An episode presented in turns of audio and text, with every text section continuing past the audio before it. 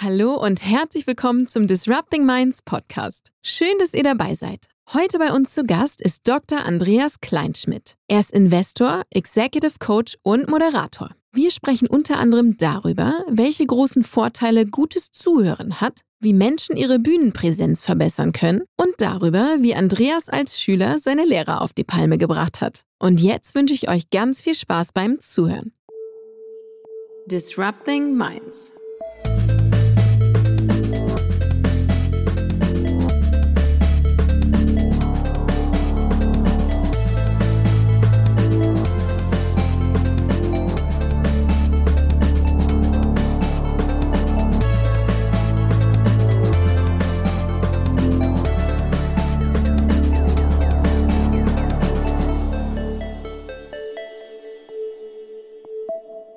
Hi, lieber Andreas, wie schön, dass du da bist. Herzlich willkommen. Hi, Sandra, ich bin so gerne hier und wir hatten schon Mittagessen und ich ja. fühle mich total warm gelaufen. Wunderbar. Mach nichts, du kommst trotzdem um keine Warm-up-Geschichte drumherum, mein Lieber. Das, äh cool, wie wärmen wir uns an?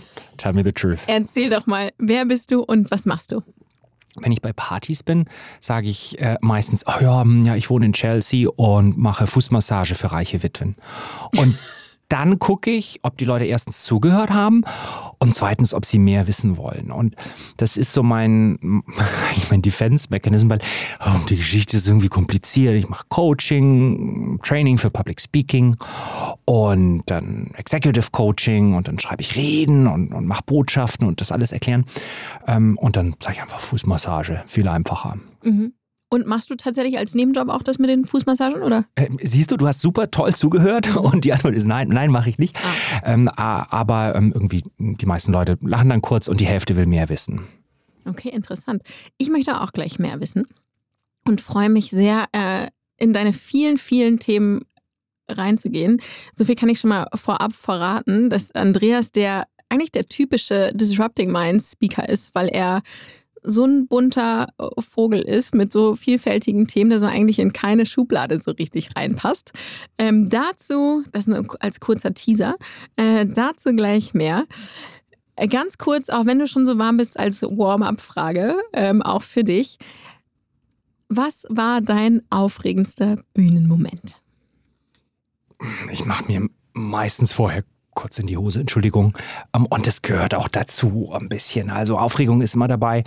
Ähm, aber wenn du jetzt mal in der jüngeren Vergangenheit guckst, vor, vor, vor wenigen Tagen, da habe ich mal einfach für, für eine Freundin den Abend geschmissen. Sie sagte, ah, ich brauche das, das ist ein privater Club und so. Und dann, die hat mir viel Gutes getan. Ja, das mache ich. Was machen Welches Thema machen wir? Und dann meinte sie, oh, machen wir das Thema Zuhören. Und dann, okay, cool. Und es war eine sehr, sehr gemischte Gruppe. Also du hattest Menschen zwischen, ich sag mal, Ende 20 und Anfang 70. Und beim Thema Zuhören, was für mich jetzt immer wichtiger wird, ne, komisch, ne, Coach für Public Speaking und er will immer äh, zuhören, da reden wir vielleicht gleich drüber. Bei diesem Thema Zuhören waren die Reaktionen total gegenläufig. Ist jetzt keine repräsentative Umfrage oder so, aber ganz verrückt. Da waren Übungen dabei, wo du echt zuhören musst und wo du echt auch spannende Fragen bekommst. Und also du hast Übungen gemacht mit den Gästen? Ja, genau, mit mhm. der ganzen Gruppe. Und von den älteren Teilnehmern kam ganz viel Pushback. Ich kann ja, so einer das war richtig aufgebaut, sagte, also das ist alles Käse und da weiß man doch gleich, was der andere dann sagt und da, da, da muss man doch gar nicht, das ist doch die Lösung und dann hat er gleich eine Lösung für ein spezielles Thema gehabt und das fand ich so verrückt, aber richtig aufgebracht und er war nicht alleine. Und verblüffenderweise dann andere Teilnehmer kommen dann von der, von der anderen Seite und meinen, ach, also für mich ist das jetzt eigentlich total schön, wenn ich den Raum aufmache für den anderen Menschen, weil da lerne ich was über den und ich lerne auch über mich was. Und jetzt weiß ich nicht, ist es wirklich ein Generationenthema? Das war dann eher die Jüngeren, die das vermeldet haben, aber ich könnte es mir fast vorstellen, weil da ist viel passiert und ich selber habe ja auch mal in einem Konzern gearbeitet und diese Idee, wir hören jetzt einander zu und wir machen uns auf für den anderen, die war gar nicht so verbreitet im großen, im deutschen Großunternehmen. Und das war für mich total verblüffend, so viel Pushback zu erleben. Und dann kam auch einer hinterher zu mir, her und hat mir ganz lange erklärt, warum das Zuhören eigentlich Quatsch ist. Und ich habe halt einfach zugehört. Interessant. Würdest du sagen, das ist ein äh, äh Generation-Thema? Ich frage mich das gerade und ich frage also mich, können jüngere Leute besser, äh, schön, dass ich dir jetzt reinquatsche, äh, können jüngere Leute besser zuhören? ich glaube nicht, dass es fair ist, das zu sagen. Und meins war ja nur eine Beobachtung Ja, in klar. einer Situation und dann habe ich das mit anderen Erfahrungen in meinem Leben zurückgespiegelt. Ich glaube, das und bin auch gespannt, was du beobachtest. Du arbeitest ja mit ganz vielen jungen Leuten, in, was weiß ich, in, in, in Mitzwanzigern, dass wir offener geworden sind, in mancher Weise toleranter. Und gleichzeitig machen wir uns alle zu, weil alle senden wir zurzeit. Wir auch jetzt, Podcast und dann Insta und, oder LinkedIn und wir alle sind gerade voll auf Senden. Ich glaube nicht, man kann es so pauschal sagen, ähm, aber ich glaube, wir haben eine Riesenchance mit den Generationen, die jetzt gerade nachwachsen, uns mehr aufzumachen für das, was andere wirklich bewegt. Und wenn wir das tun, dann profitieren alle, nämlich die, die mehr von sich teilen können und wir, wenn wir Neues lernen, andere Impulse bekommen und unser Ego ein bisschen zurückstellen. Mhm. Naja, und vor allen Dingen, äh, interessanter Punkt, es kann ja auch nicht nur Leute geben, die senden, wenn es niemanden gibt, der empfängt. Also insofern äh, ein mega spannendes Thema und ich bin mir sicher, wir werden gleich in unserer nächsten und ersten Kategorie da nochmal mehr ins Detail äh, gehen. Was war nochmal die erste Kategorie? Brennstoff. Lieber Andreas, was ist dein aktueller Brennstoff? Also was bewegt dich, was treibt dich um, was treibt dich an? Für mich, ich sage einfach mal Momente, wo, wo, wo es mir dann total, wo ich mich total freue. Die meiste Zeit bin ich ja nicht der, der dann ins Mikrofon spricht, sondern ich helfe anderen Menschen, besser gehört und besser verstanden zu werden. Und Lass uns ruhig mal ganz kurz Bitte, da ansetzen und Ja. die Schleife machen. Erzähl mal. Also du bist ja, äh, was ich jetzt äh, auch aus der gemeinsamen Zusammenarbeit natürlich sagen kann, oder da ist vor allen Dingen unsere Schnittmenge, du bist ein ganz toller Moderator, hast schon äh, mega Sachen gemacht, irgendwie United Nations Sicherheitskonferenz etc. Korrigiere mich, äh, falls irgendwas falsch ist. Ähm, und du bist ein ganz toller Speaker, der eine wahnsinnige Bandbreite an Themen hat, die aber auch wirklich tief äh, in petto hat, also jetzt nicht nur oberflächlich angekratzt. Und dann bist du Executive Coach. Alles soweit richtig? nichts falsch, nee. Nichts falsch, okay, das ist schon mal gut. Habe ich, habe ich Jobs, also das mit der Passage hat mir schon geklärt, aber habe ich sonst noch Jobs irgendwie vergessen, die ich hätte aufführen müssen? Oder ist es, da kann man sagen, das sind so die drei Hauptsäulen deines beruflichen Lebens?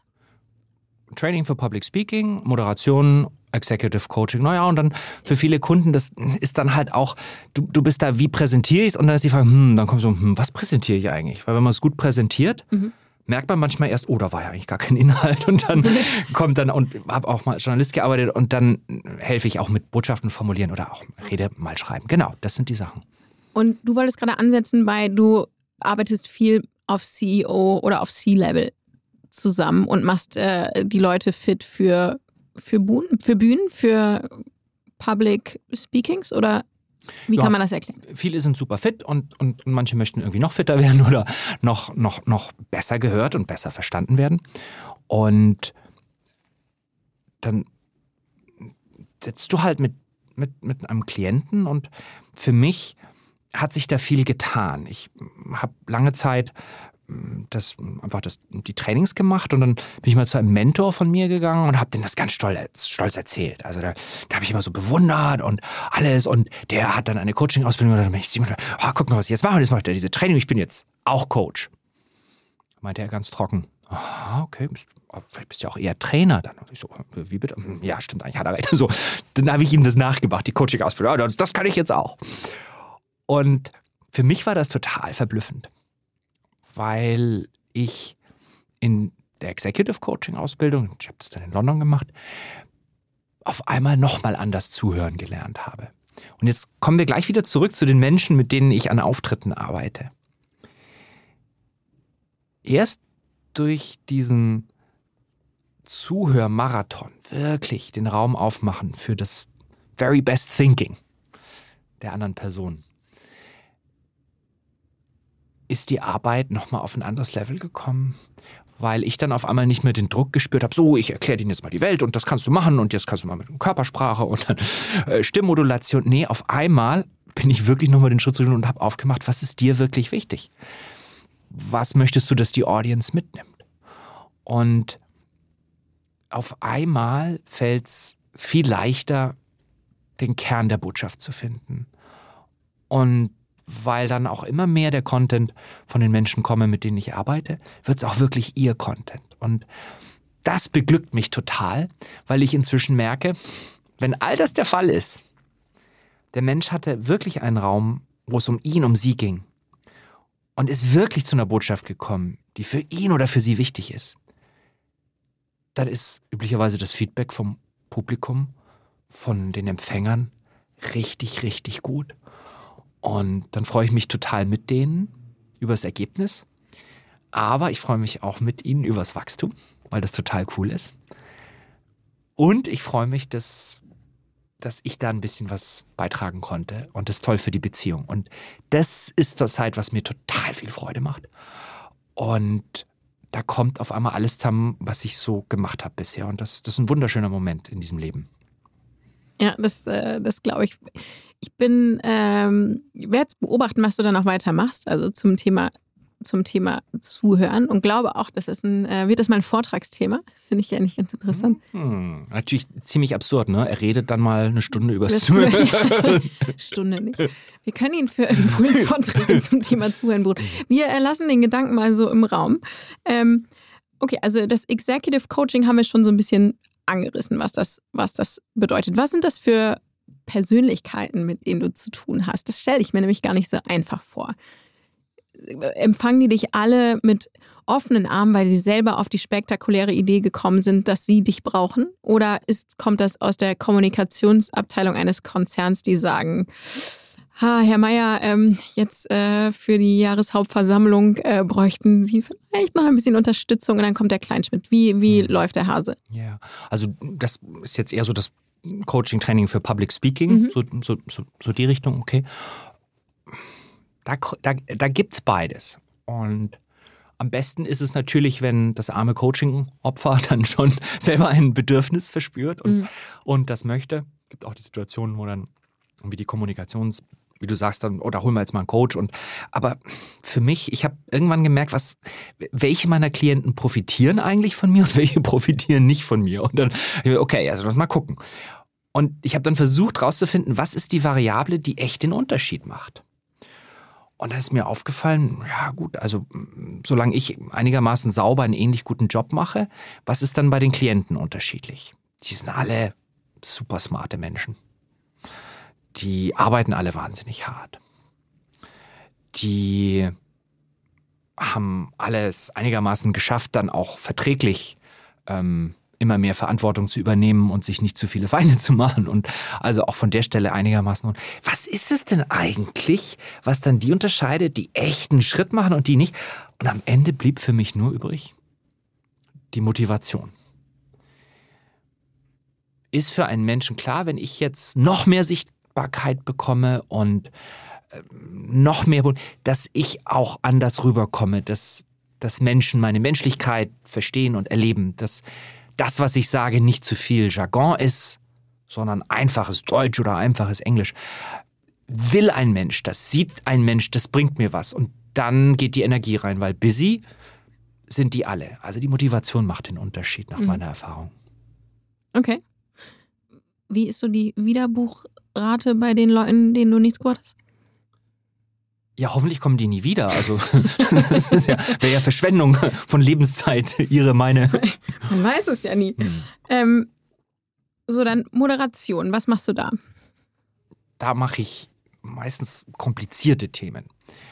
Ähm, also technische Sachen zum Beispiel. Ähm, bei der Sicherheitskonferenz in München äh, mache ich auch was zum Thema Cybersecurity. Bei Tech-Unternehmen geht es dann halt um Technologien und. Zum Beispiel? zum Beispiel ähm, Artificial Intelligence oder ähm, ja, wie, wie, trägt künstliche Intelligenz zu smarterer Wartung von Zügen bei? Ja, wunderbar, muss man sich eigentlich erstmal einlesen. Mache ich aber nicht, sondern ich finde das total spannend, mit Menschen zu sprechen vorher und dann diese harte Nuss zu lösen. Was ist es denn eigentlich? Wem bringt's was? Und, äh, und da hilft es, dass ich mal als Journalist gearbeitet habe und und da lerne ich jedes Mal wahnsinnig viel. Die Herausforderung ist halt, wie mache ich was echt Schwieriges, Technisches, einfach und bringe es emotional rüber und helfe auch Menschen, Geschichten zu erzählen, ähm, statt komplizierte Worte aneinander zu reihen. Das macht natürlich auch plausibel, warum du nicht nur solche Themen moderierst, sondern auch äh, Keynotes hältst in solchen Themen. auch da hast du ja irgendwie ein mega Spektrum an Themen, ne? Ob es jetzt, keine Ahnung, Future of Media ist, AI, was hast du noch äh, auf dem Zettel? Neuroscience. Ähm, wie, wie, wie kommt das? Durch die Anfragen, die du zur Moderation bekommst, dass du eben auch tatsächlich ähm, tief drin steckst in so komplexen Themen oder einfach weil du ein privates Interesse hast und äh, dich so gerne da reinbuddelst? Das ist reine Neugier. Und wenn ich so zurückdenke, hatte ich irgendwie so viel Glück, dass ich immer Sachen, mich in Sachen reinbuddeln konnte, auf die ich Lust hatte. Und das geht weiter. Und äh, das Thema, was mich jetzt, was ich total spannend finde, ist eben genau das Thema Zuhören. Wahrscheinlich, weil ich über viele Jahre jetzt ging es immer ums Senden. Ich war mal beim Radio, da ging es auch ums Senden. Und die Vorträge, da sende ich. Und auf einmal ist das Thema das Thema Zuhören. Und da buddel ich mich gerade rein und habe auch mit Menschen gesprochen, die viel zuhören, so wie du jetzt in dem Podcast, mit einem äh, Priester, einem Spion, einem Profiler, einem Psychiater und noch anderen. Und ich finde es total spannend, wie viele Elemente vom Zuhören ähnlich sind zwischen diesen Aufgaben und welche feinen Unterschiede es gibt. Das, da buddel ich mich gerade rein. Okay. Erzähl mal was darüber.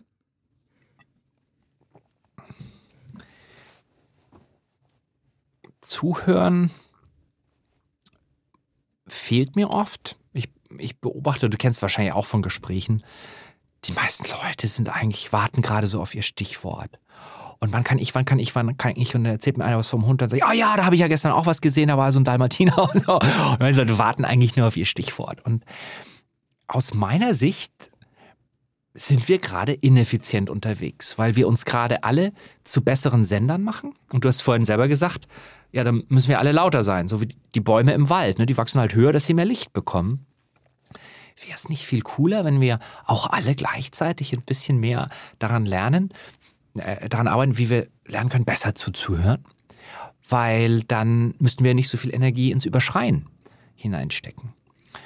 Und wenn du mal drüber nachdenkst, also in, was, welche Vorteile würdest du denn sehen durch besseres Zuhören? Was, mhm. was, was bekommen wir dadurch? Mm, ich glaube, dass wir durch besseres Zuhören ganz am Ende des Tunnels bessere Beziehungen haben, weil wir unser Gegenüber ähm, deutlich besser verstehen, auf den Menschen, mit dem wir uns gerade unterhalten oder dem wir zuhören, äh, besser eingehen können. Man hat ohnehin bessere Gespräche, weil ein guter Zuhörer auch gute Rückfragen stellen kann.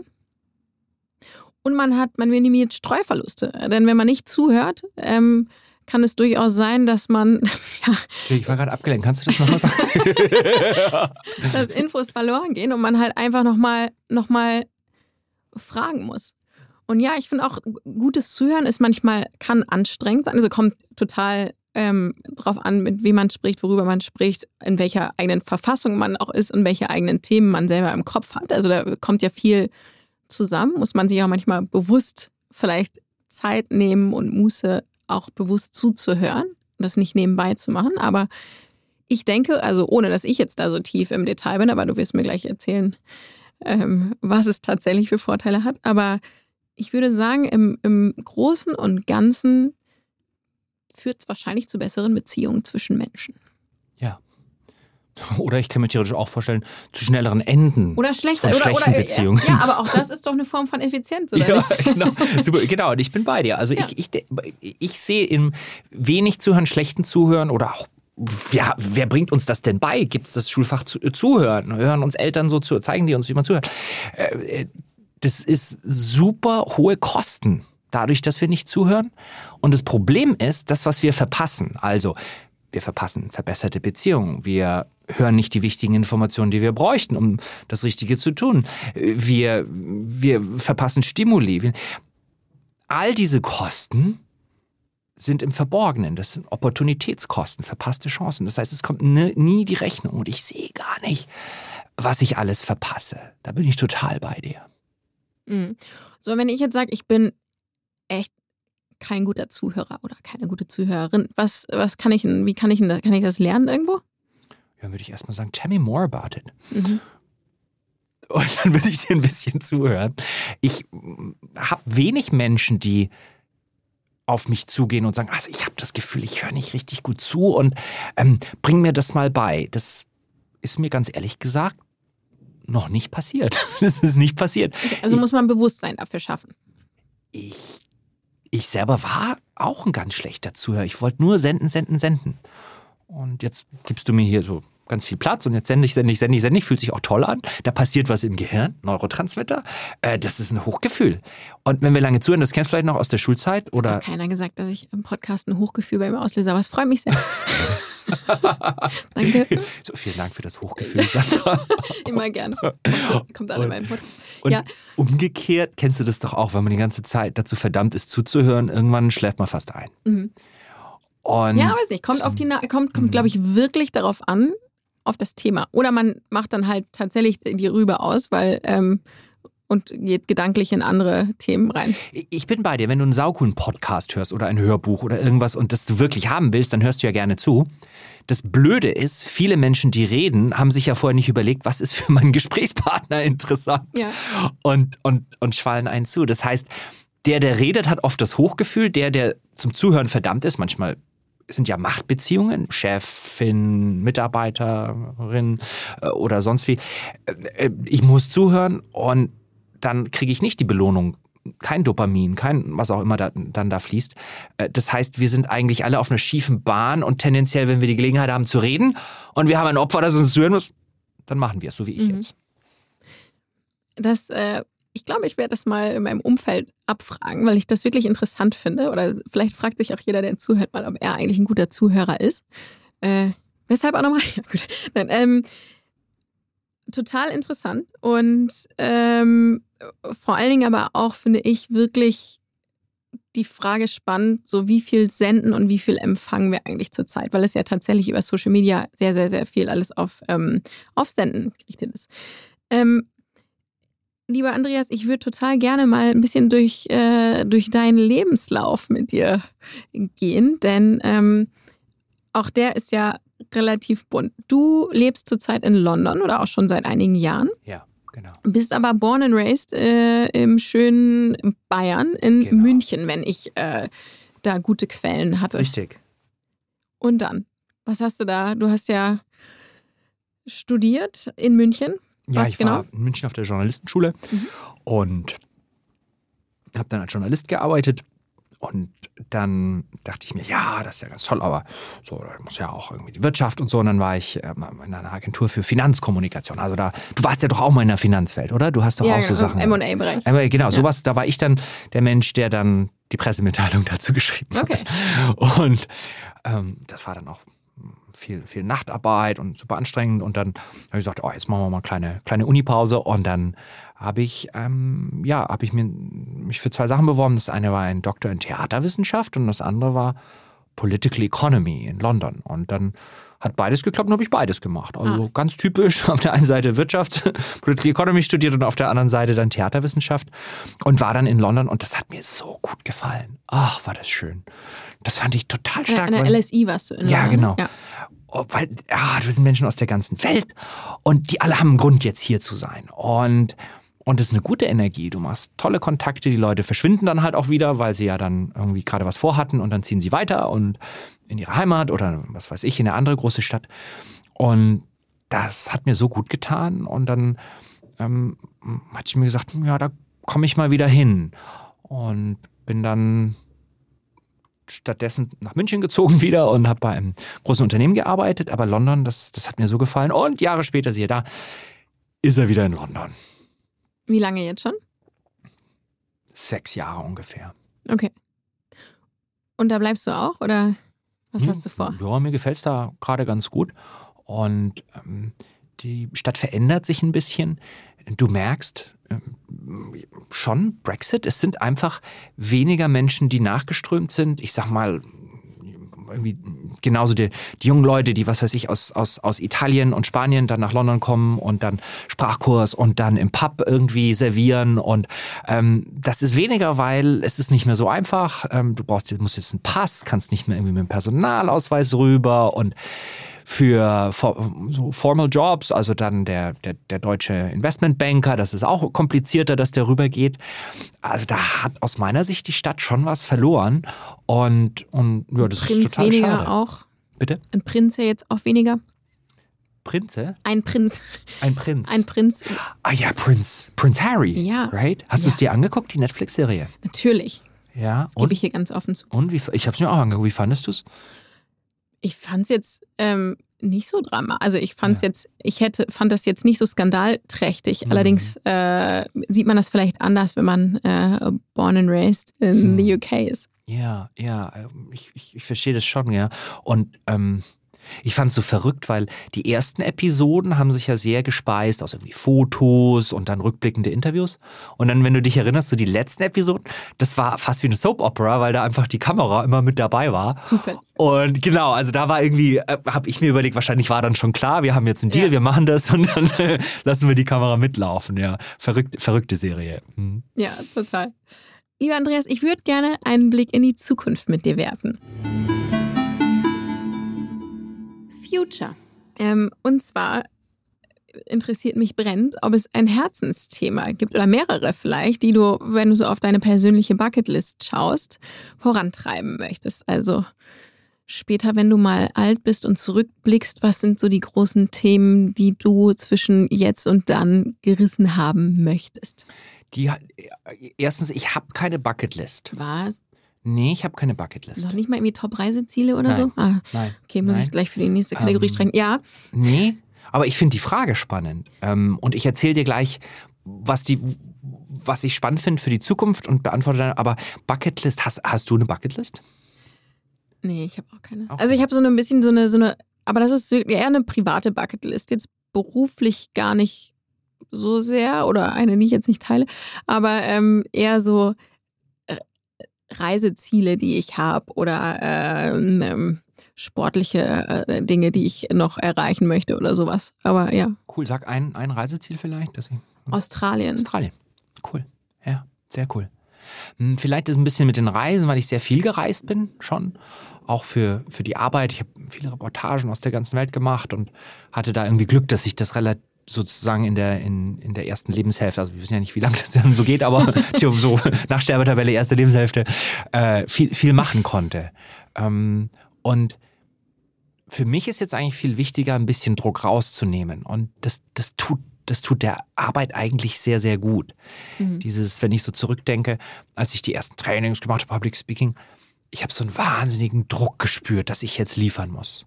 Ich muss jetzt liefern und ich erzähle den Menschen jetzt, wie es läuft. Und dann ist der Mensch hoffentlich ganz begeistert.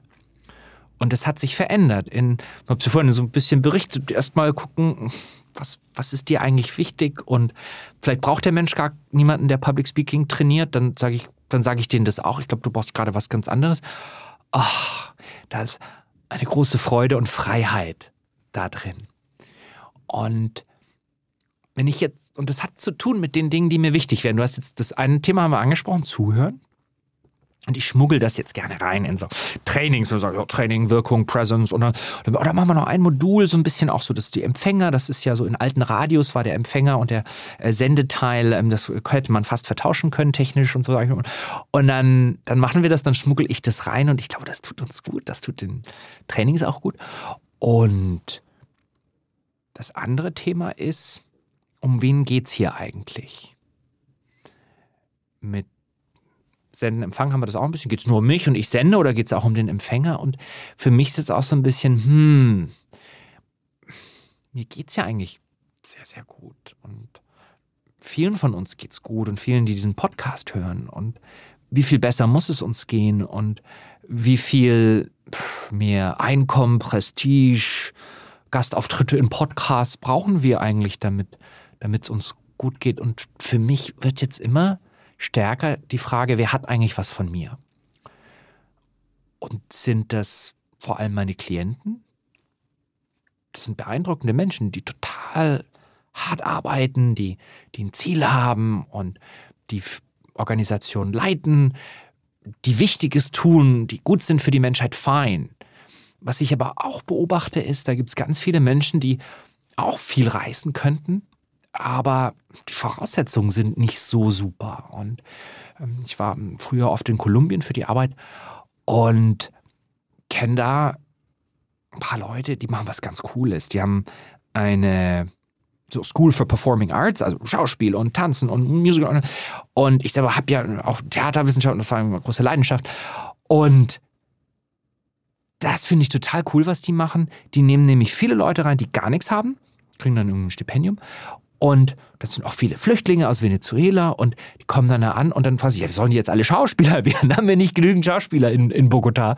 Nee, die gehen da durch und erleben sich selber zum ersten Mal als Center of the Attention. Die stehen im Scheinwerferlicht und sie bilden starke Beziehungen aus. Sie merken, was sie können. Sie bekommen Applaus auf der Bühne und dann, was dann passiert, ist oft, finden die es dann viel leichter, ihren ersten richtigen Job, also so Formal Employment zu bekommen. Und davon gibt es ja noch weniger in Kolumbien als jetzt vielleicht in, Deutsch, als in Deutschland.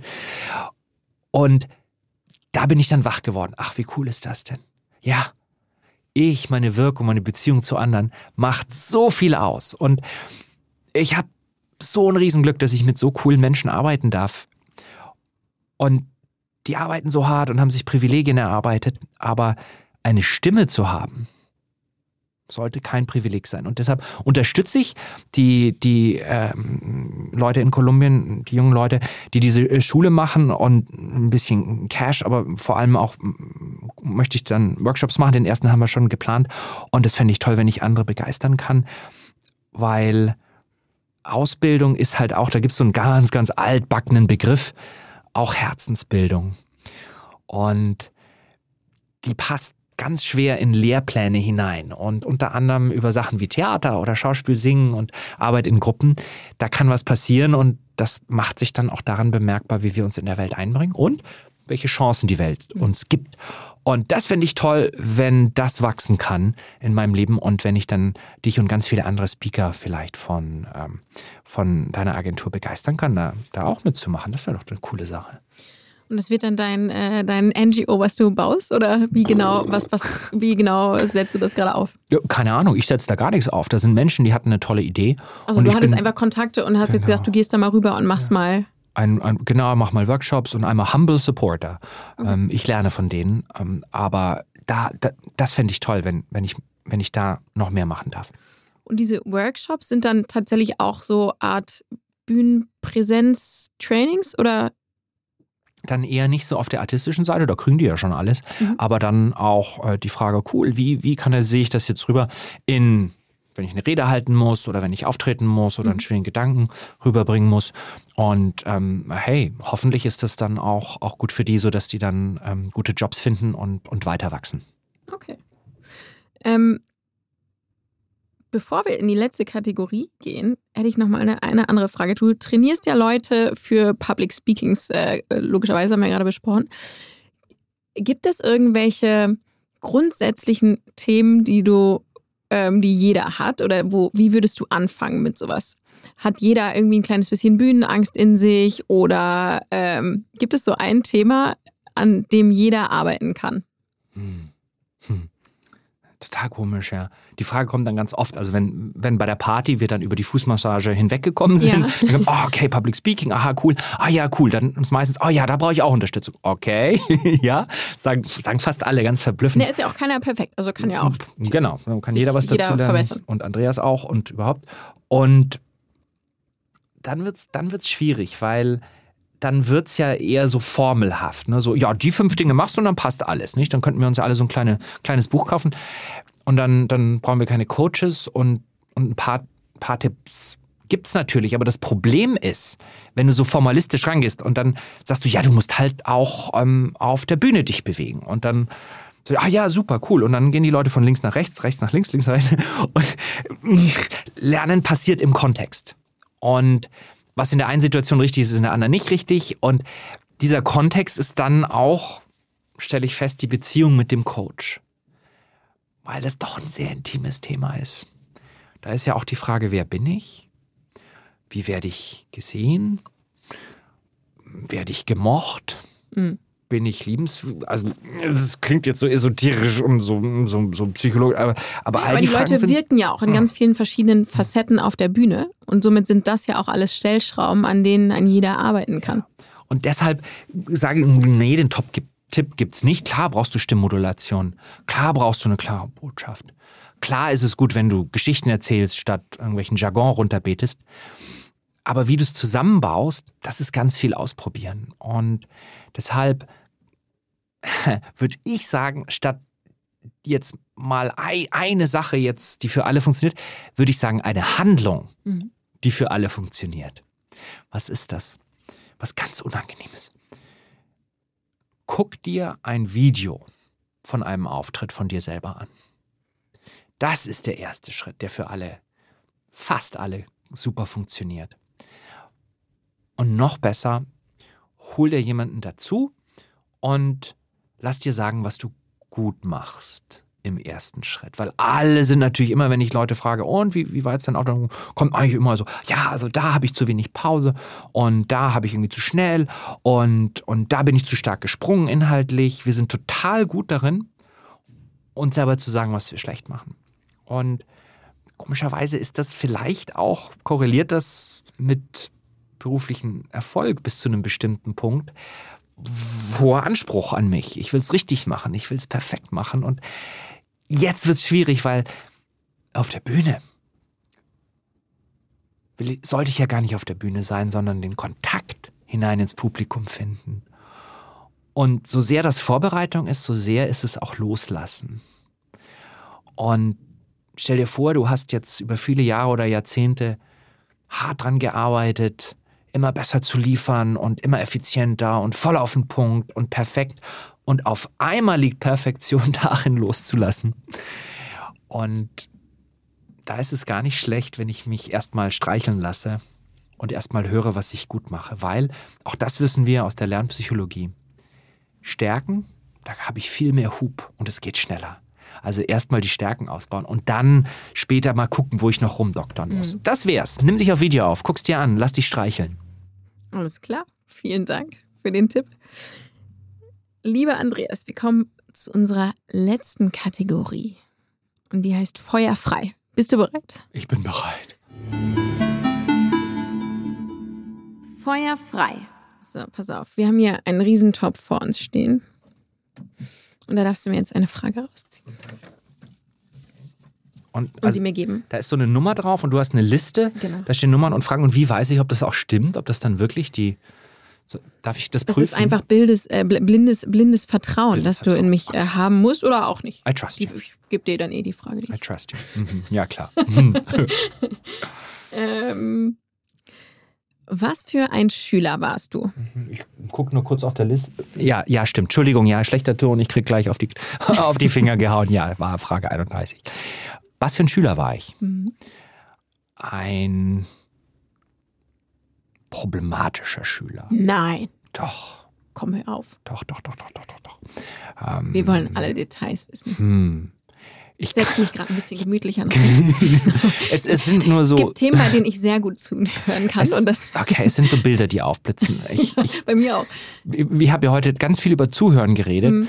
Ich kann mich gut erinnern, dass zwei Mädchen waren das auf dem Schulhof, die haben Pflaster mitgebracht und meinen Mund zugeklebt, weil ich zu viel geredet habe. Also, vielleicht ist das jetzt mein persönliches Fegefeuer hier mit dem Das Zuhören. mit dem Bock zum Gärtner, das ist, das kennst du ja. Ja, ja, genau. Mhm. Mhm.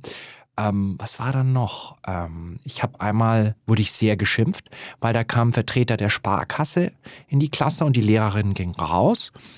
Und ich es war irgendwie erste oder zweite Klasse und ich, ich habe mich da beschwert, weil ähm, der Zinssatz, wenn man denen Geld gibt, ist viel weniger, als wenn die einem Geld leihen. Und dann fand ich das ziemlich ungerecht und habe das erklärt und dass das eigentlich und ähm, und also ich habe versucht, mein Argument rüberzubringen und dann sind die irgendwie gegangen und dann war die Lehrerin wieder da.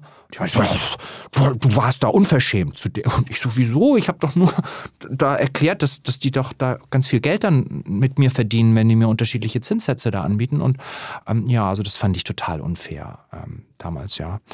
Und Du warst also ein Schüler mit einem eigenen Kopf. dann ähm, Sehr gut. eigener Kopf, ja. Ich denke schon und ähm, Rebellisch ein bisschen? dann ähm, ja, aber auf, auf, auf es war, es war ganz seltsam, weil ähm, ich habe, also ich war der Kleinste, das heißt, ich habe von den, von den Geschwistern schon viel aufgeschnappt. Und ähm, wurde dann um eine Klasse versetzt, also quasi übersprungen. Und das, ich glaube, die Lektion, die ich gelernt hatte, war, du lernst jetzt hier nicht so viel, also so komisch das klingt und ganz arrogant und alles, aber ich glaube, das kleine Kind hat gelernt, hm, ja, hier kriegst du eh nicht viel. Das heißt, ich hatte einen vielleicht gesunden Disrespect für, für Lehrer. Also es tut mir leid, ich bitte um Entschuldigung und ich war ja noch ein unschuldiges Kind. Und, und, und, und das ist eine schwierige Mischung, weil es hat irgendwie immer dann alles geklappt, schulisch, aber ich wollte es immer selber dann durchdenken und habe, glaube ich, schwierige Fragen gestellt und, und war dann auch nicht immer zufrieden mit den Antworten und ich glaube, die Lehrer waren auch mit mir nicht so zufrieden. Ähm, beantwortet das die Frage. Ja. Welche Klasse hast du übersprungen? Die zweite Hälfte der ersten und dann Anfang der zweiten, also Ah ja. relativ, ich habe das gar nicht so bemerkt. Ähm, und du? Wie ich habe warst keine du? Klasse übersprungen. Als, aber wie warst du als Schülerin? Ah, ich hatte eine große Klappe so ein bisschen, ähm, konnte nicht gut zuhören und habe mich ähm, insbesondere in den letzten zwei Schuljahren angestrengt. Okay. Und davor aber nicht so sehr. Aber es hat ja gereicht. Also mein Grundschulzeugnis wollte bisher keiner sehen. Ähm, und ähm, somit, also alles, was ins Abi einfloss, da habe ich, ähm, das, das habe ich ganz ordentlich dann gemacht. Aber ähm, ja, davor äh, war ich durchaus auch jemand mit einem mit einem eigenen Kopf und einem eigenen Verständnis dafür, wie viel Einsatz man wofür bringen sollte. Hey, bei mir war es genau umgekehrt. Ich habe mich total immer und ich wollte dann auch gute Noten und so, Und trotz all der. Schwierigkeiten. Und dann kurz vor dem Abitur hatte ich echt keinen Bock mehr. Also genau falsch gemacht, Ja. aber egal. Gut. Kommen wir zur nächsten Frage. Oh, okay. Ähm, 71. Hm. Bist du eher, bist du eher impulsiv oder überlegt? Ja. Beides? ich mag das so gerne, wenn man auf entweder oder Fragen mit Ja antwortet. Ja, okay. Du kannst beides, glaube ich, oder? Tatsächlich? Ja. ja. Und ich weiß nicht, wann was Vortritt bekommt. Das macht es aber schön, wenn, wenn beides passieren kann, weil man braucht irgendwie beides. Mhm. Ja. Hm. Nächste, nächste Frage, bin ich Yes, aber gut durchge... Wie ist bei dir so? Mehr impulsiv oder mehr... Ähm, ich kann auch beides. Kannst auch beides? Wenn ich mich jetzt wirklich entscheiden müsste für eins, dann würde ich impulsiv sagen. Eher impulsiv. Ja. Ja, cool. So mag ich dich. Ich mag dich total gerne, das weißt du. Nummer 11. Das hat dir auch noch keiner gesagt. Ich bin total gerührt. ähm, wofür bist du in deinem Freundeskreis bekannt? hm. Hm. Ich erinnere mich gerade an einen Abend, Ja. den wir mal gemeinsam in München Hm. hatten. Hm. Was war da? Der war sehr lustig. Nee, aber sag du bitte gerne aus deiner. Ha. okay. Du, es sind sehr verschiedene Freundeskreise, weil da gibt's, ich wohne ja in, in, in London und bin aber sehr viel in Deutschland und an, an anderen Städten auf dieser Welt. Und ich glaube, ich bin dafür bekannt, dass ich viel reise und ähm, dass ich was noch? Ich So charakterlich vielleicht oder irgendwas, was du gut kannst? ähm, ich mache gerne, ich glaube, wie, wie- damals mit der Sparkasse. Ich, ich, ich provoziere manchmal ganz gerne und ähm, um, auch um zu spüren, zu testen, was, was passiert da gerade mit, mit, mit diesen Menschen, was ist denen wichtig und in den meisten Fällen stärkt das die Beziehung, manchmal geht's schief ähm, und Und das, das vielleicht auch, ja.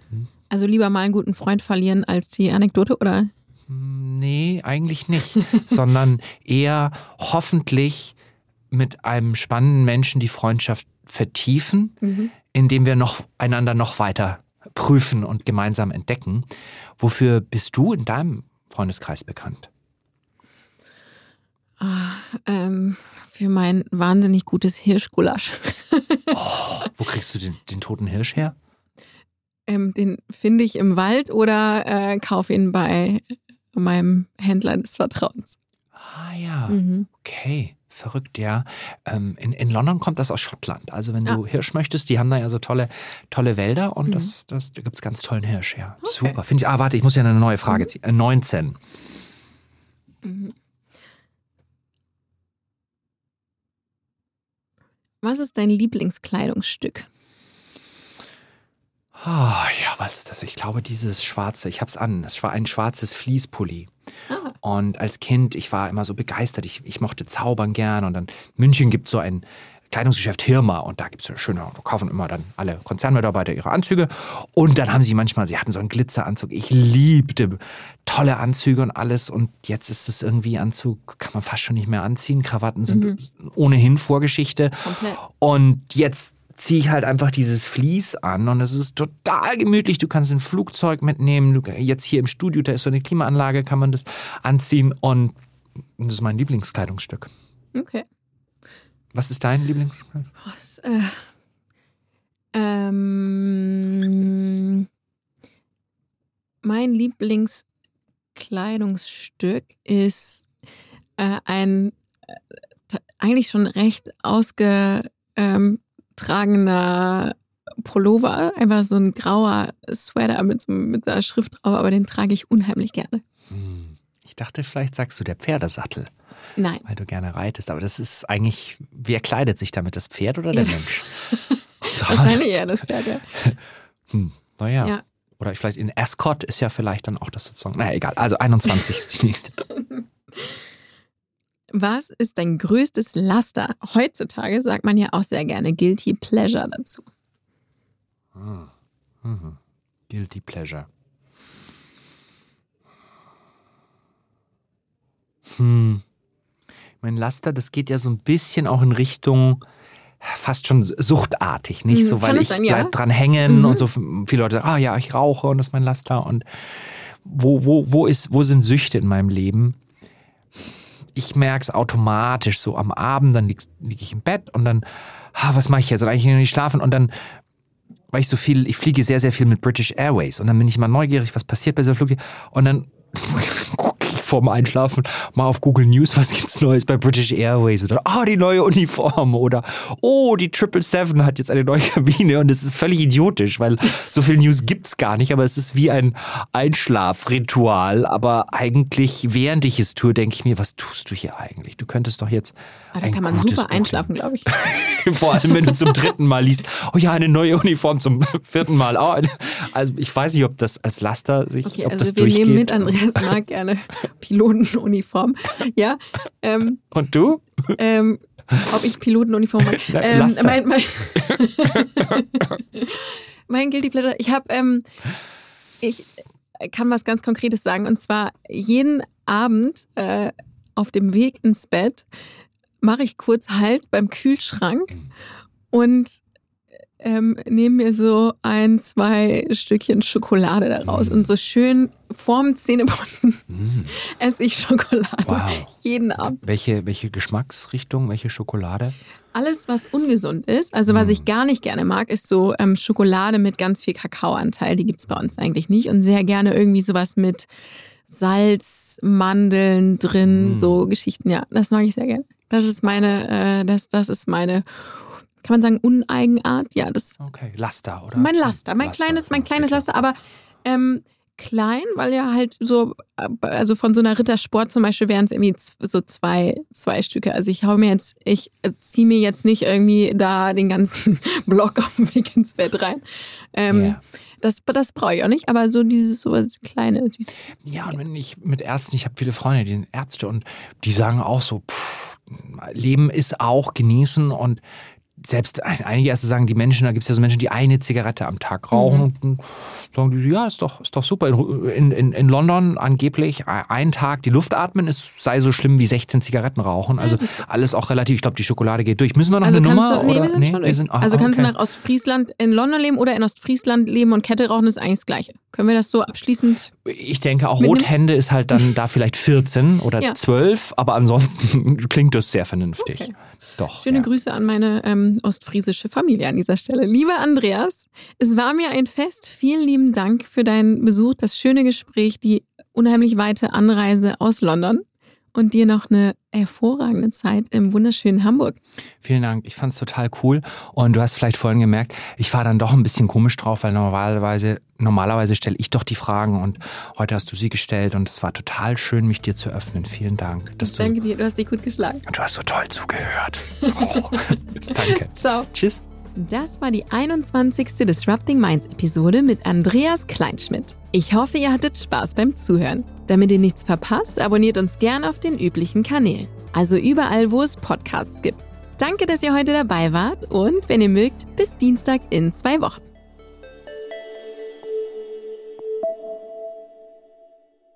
Dieser Podcast wird produziert von Podstars bei OMR.